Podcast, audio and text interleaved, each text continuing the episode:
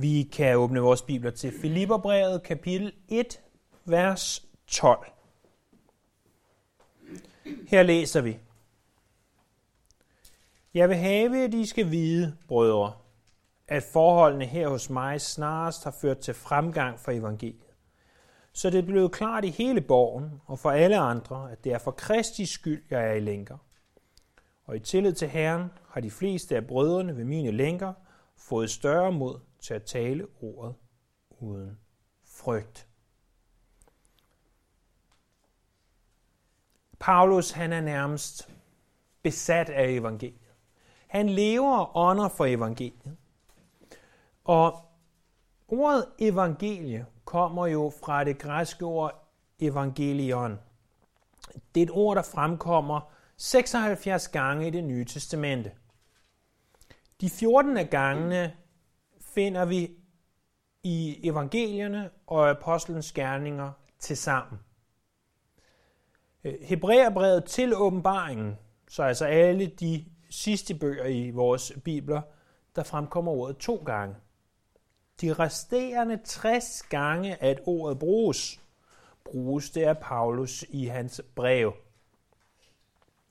Romerbrevet, som jo er en udlægning af, hvad evangeliet er, bruger ordet hele ni gange. Det er det fleste antal gange, ordet bruges i en bog. Øh, det svarer til, har et computerprogram udregnet for mig, at man bruger ordet 1,26 gange per 1000 ord i Romerbrevet. Men der er en bog i Bibelen, der bruger ordet lige så mange gange. Det er Filipperbrevet. Her fremkommer ordet evangelion også ni gange. Men Filipperbrevet er jo ganske meget kortere end Romerbrevet. Så mit computerprogram har sagt, at det svarer til, at ordet bruges 5,51 gange per 1000 ord. Eller cirka fire gange så meget, så ofte som det bruges i Romerbrevet. Så Filipperbrevet er altså det brev, den bog i vores bibler, hvor et ordet har den største koncentration. Sætter du dig ned og læser tusind ord i bogen, eller sætter du dig ned og læser et kapitel, så vil ordet have stået der i gennemsnit mere end to gange. Ordet betyder, som jeg er sikker på, at vi alle ved, gode nyheder. Det blev blandt andet brugt om Augustus' fødselsdag, altså den dag han blev født, at det var gode nyheder den dag han blev født. I bibelsk forstand derimod øh, kan det defineres som de gode nyheder om frelsen, som Gud forkynder til en verden, der er fortabt i synd. Så evangeliet er de gode nyheder om frelsen, som Gud forkynder til en verden, der er fortabt i synd. De gode nyheder om frelsen, som Gud forkynder til en verden, det er os, der er fortabt i synd, det er også os. Så det er de gode nyheder, Gud forkynder til os. Hvad kan vi sige om de her gode nyheder? Jo, de er sandheden. Galaterbrevet kapitel 2, vers 5 læser vi, for vi ville, at evangeliets sandhed skulle blive hos jer. I skal ikke forsøge at slå alle de her vers op, for der kommer syv forskellige. Øh, det er også håb, som vi læser i Kolossenserbrevet kapitel 1, vers 23. Hvis I derfor bliver grundfæstet og faste i troen, uden at lade jer rokke fra håbet i det evangelium. Så det er sandhed, det er håb, men det er også fred, Efeserne 6.15. Øh, tag øh, som sko på fødderne villighed til at gå med fredens evangelium. Det er også et løfte, Efeserne 3.6, at hedningerne er medarvinger og medindlemmet i lamet og har medandel i forjældelsen i Kristus Jesus i kraft af det evangelium så at evangeliet er lovet.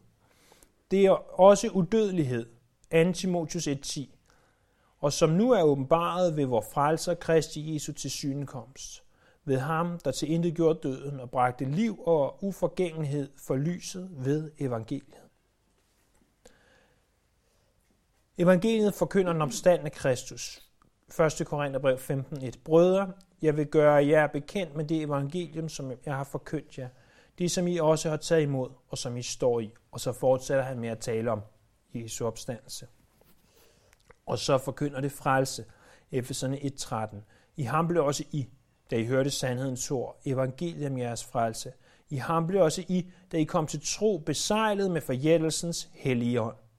Så det er et frelsens evangelium. Bare lige for at opsummere de her syv ting igen. Det er sandhed, det er håb, det er fred, det er løfte, det er udødelighed, det er forkynden om af Kristus, og det er frelse. Alt det er evangeliet, og når vi har så gode nyheder, så bør vi da ikke holde dem for os selv. Men vi bør sprede de her gode nyheder til enhver, vi kender. Og evangeliet kan ikke stoppes.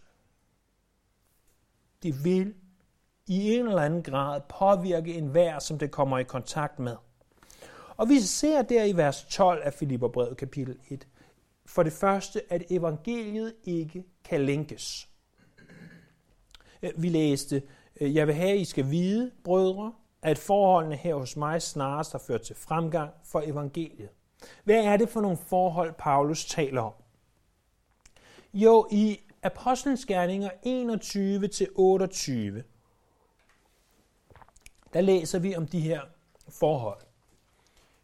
Øh, Paulus han kommer tilbage til Jerusalem, øh, og er sådan set forud blevet profeteret, at tager han tilbage dertil, vil han blive taget til fange. Og det ender han også med at blive taget til fange, og han bliver falsk anklaget, og nogen øh, laver et plot for at slå ham ihjel, men han bliver forflyttet ned til Caesarea Maritima ved havet, og der bliver han fængslet og sidder i to år. Inden han øh, siger, mm, jeg vil tale med kejseren, og det var han som romersk statsborger, øh, den havde, mulighed havde han, det privilegium havde han.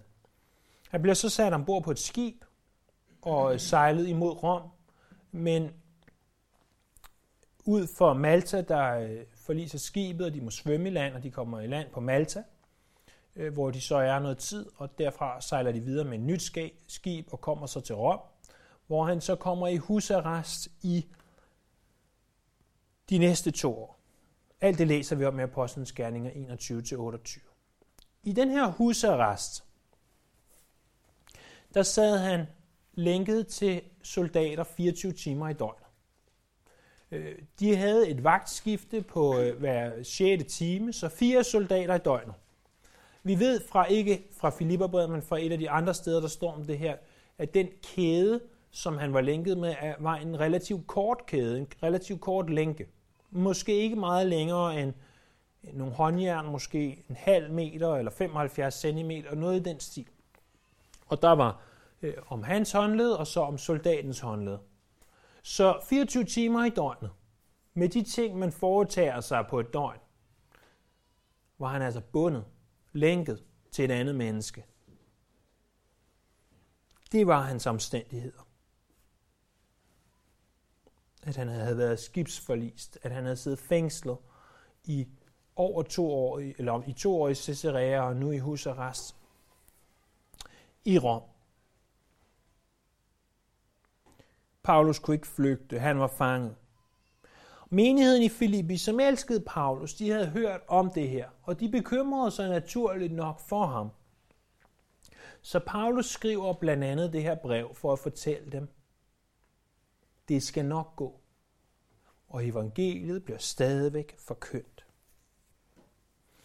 Han siger, jeg vil have, I skal vide, brødre. I skal vide, at det er sådan her. I skal vide, hvordan det går med mig. At min tjeneste, den fortsætter. Øh, det, de skal vide, det kan opsummeres som, at forholdene her hos mig snarest har ført til fremgang for evangeliet. Når Satan ultimativt og Rom specifikt forsøger at forhindre evangeliet, så tager Gud det, som mennesker tiltænker for ondt, og vender det til sin fordel. Og i 2. Timotius kapitel 2, vers 9 står der, Guds ord, det er ikke bundet. Selvom Paulus var bundet, selvom han sad lænket, så kan man ikke lænke Guds ord. Fordi i stedet for at være bundet, så førte det til fremgang. Han sad lænket til Roms elitetropper. Og som en udtrykte, måske var det ikke kun Paulus, der sad lænket.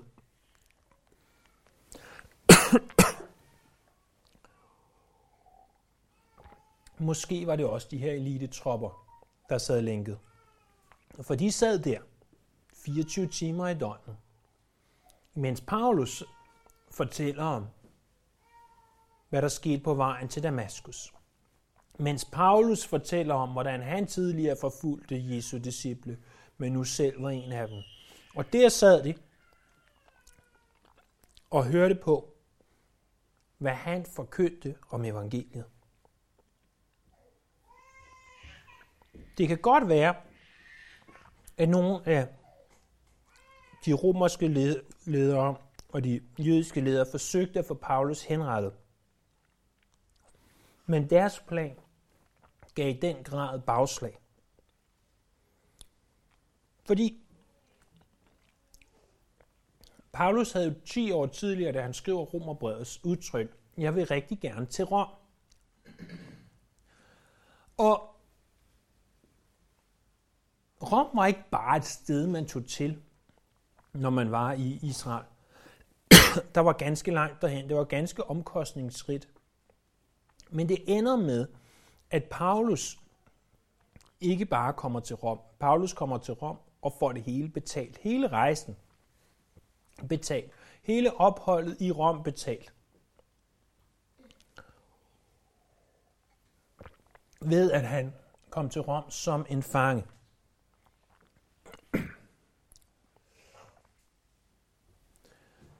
Og det kan godt være, at vi indimellem føler os lænket. Det kan være til et skrivebord. Det kan være til et puslebord. Eller til et køkkenbord. Eller til et andet bord. Men når vi tager Guds briller på, og ser, at selvom vi er lænket, selvom vi står i en situation, hvor vi føler, jeg kan ikke komme ud i verden og forkynde evangeliet, så må vi vide, at den situation er en situation, som Gud har tilladt, at vi befinder os i. Så at vi kan sprede de gode nyheder til de mennesker, som vi sidder lænket sammen med, så at sige.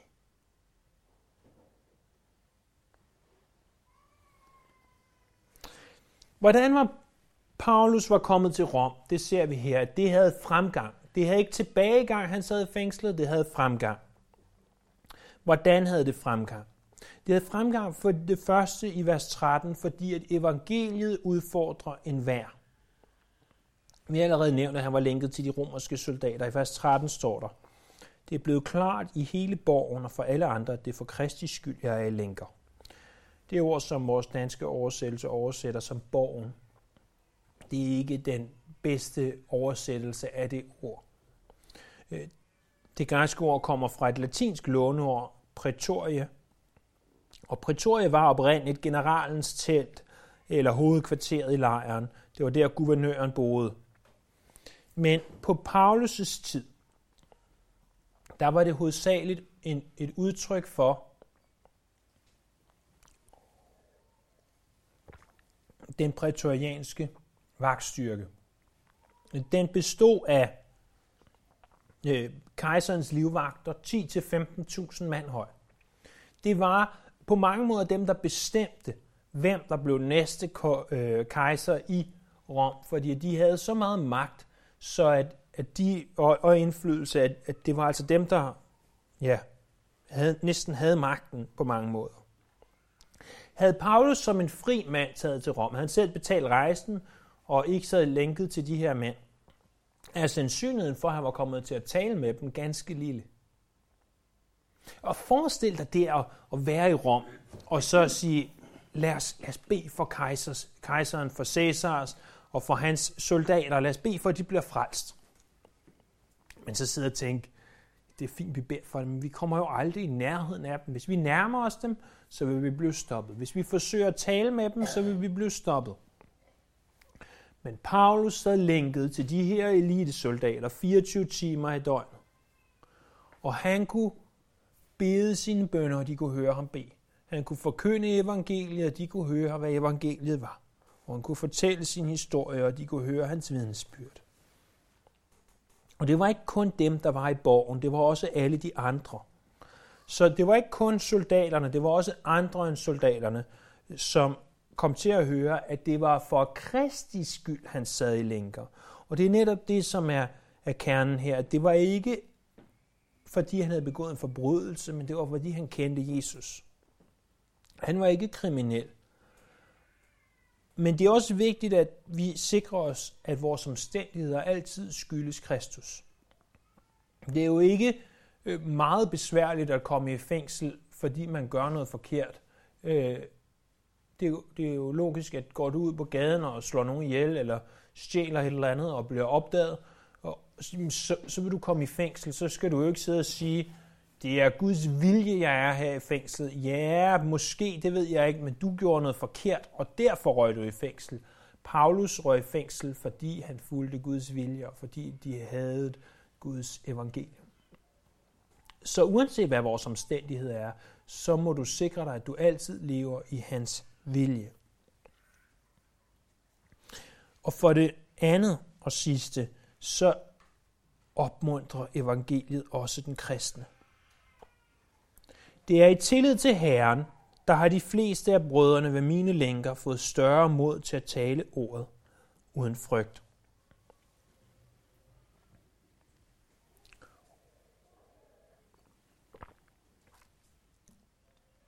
Når vi udlever evangeliet, når vi fortæller evangeliet, så påvirker det ikke kun dem, der ikke er kristne. Det er den prætorianske vagtstyrke. Det påvirker også de, der allerede er kristne.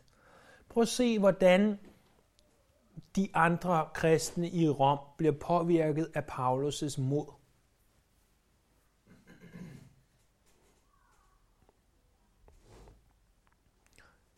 Øh, James Montgomery Boyce, han beretter om en tegneserie, han læste, hvor han siger, at chefen en morgen råber af den ansatte. Og den ansatte, han går hjem, og så råber han videre af konen. Og konen bliver så sur på sønnen, og sønnen sparker til hunden, og hunden går ud og ender med at bide øh, chefen, øh, så det ligesom kører i ring. At når vi gør noget, noget ondt og noget dårligt, når vi råber af folk, jamen, så smitter det af. Når vi har en dårlig attitude, så smitter det af. Men sådan gør det også, når vi har en attitude over for evangeliet, hvor vi siger, at det må og skal forkyndes det her.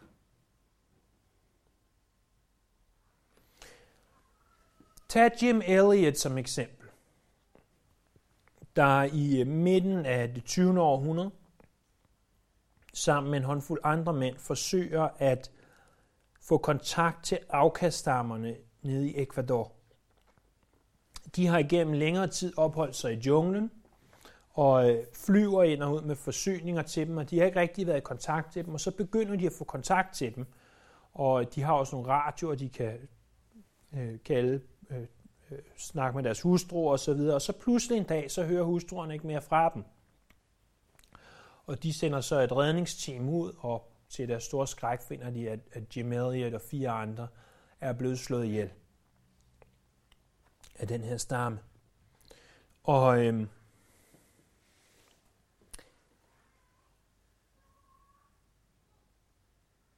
mange år senere finder man så ud af, hvorfor stammen slog dem ihjel. Fordi egentlig først havde de været venligt stemt. Men, men man finder så ud af, at de havde taget et billede ud af en, som stammen kendte, og vis dem billedet. Og sagde, se, hende her kender I. Det er hende, der har fortalt os om jer, prøvede de at sige til dem. Men forestil dig at bo nede i junglen, og på det tidspunkt aldrig have set et fotografi før. For det første, så gik de ikke med tøj, som vi kender det, så de havde ikke lommer. Så at tage noget ud af lommen, anså de her krigere som at tage noget ud af sin krop. Hvad, hvad er det for noget heksekunst, tænker de. Og så tager de billede ud af en person, de kender. De tænkte, de her stammefolk, at de havde forhekset hende her, og gjort hende helt flad, og nu havde de hende i deres hulehånd og viser det, så de tænker, hvad er det for nogle forfærdelige mennesker? De slår dem så ihjel. Men de fortalte også, at det var yderst mystisk, da de slog de her fem missionærer ihjel, så havde missionærerne sagt, vi vil de her mennesker så meget.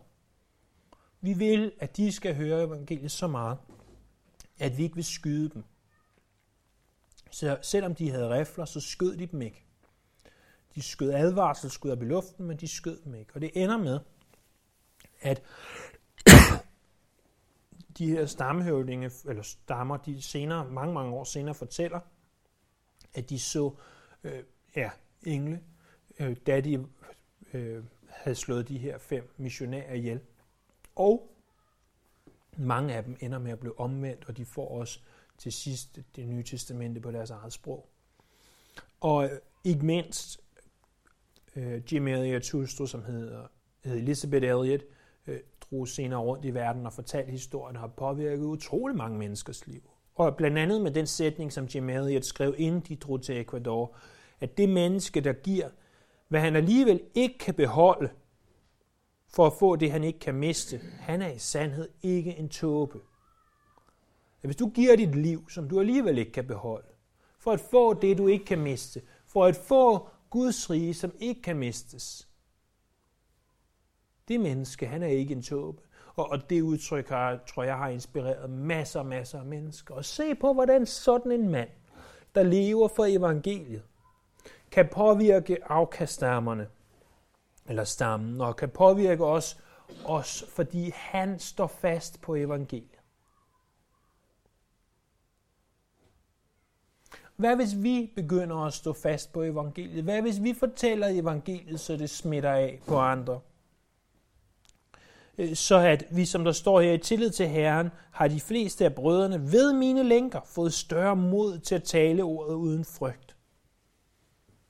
Så at vi giver andre mod til at tale ordet uden frygt. Interessant nok, så skriver Paulus til Efeserne, også fra Rom, også fra de samme lænker, om de ikke nok vil bede for ham, at han får mod til at sprede evangeliet. Så for at opsummere. Paulus sidder i fængsel. Han sidder lænket, eller i husarrest, for at være helt korrekt. Han sidder lænket i husarrest, og de forhold, som han stod foran, øh, det kan godt være, at de ikke så gode ud i menneskers øjne. Men Gud brugte det til noget godt, nemlig til at sprede ordet for det første til de romerske elitestyrker, og for det andet øh, så at de, der allerede var kristne, fik mere mod til også at prædike evangeliet. Og uanset hvad din situation er, så lad være med at tænke, åh, hvor har jeg det forfærdeligt, hvor er det synd for mig. Og det er det måske. Det er måske synd for dig. Men Gud kan tage netop din situation og bruge den til evangeliets fremme, hvis du ønsker det, og hvis du lever det ud med den rette attitude over for ham og over for evangeliet. Så vi kan sprede de gode nyheder om ham. Lad os bede. Her må, må det her blive komme til at stå fast i vores hjerter. Og jeg beder, at, at selvom min stemme ikke har været, hvad den burde være i dag, og selvom jeg ikke nødvendigvis har fået sagt alt det, jeg gerne vil sige, må du ved din hellige ånd arbejde i vores hjerter, så vi forstår, hvad det er, der skal forstås ved det her. Vi ærer dig, vi priser dig, og vi elsker dig. Amen.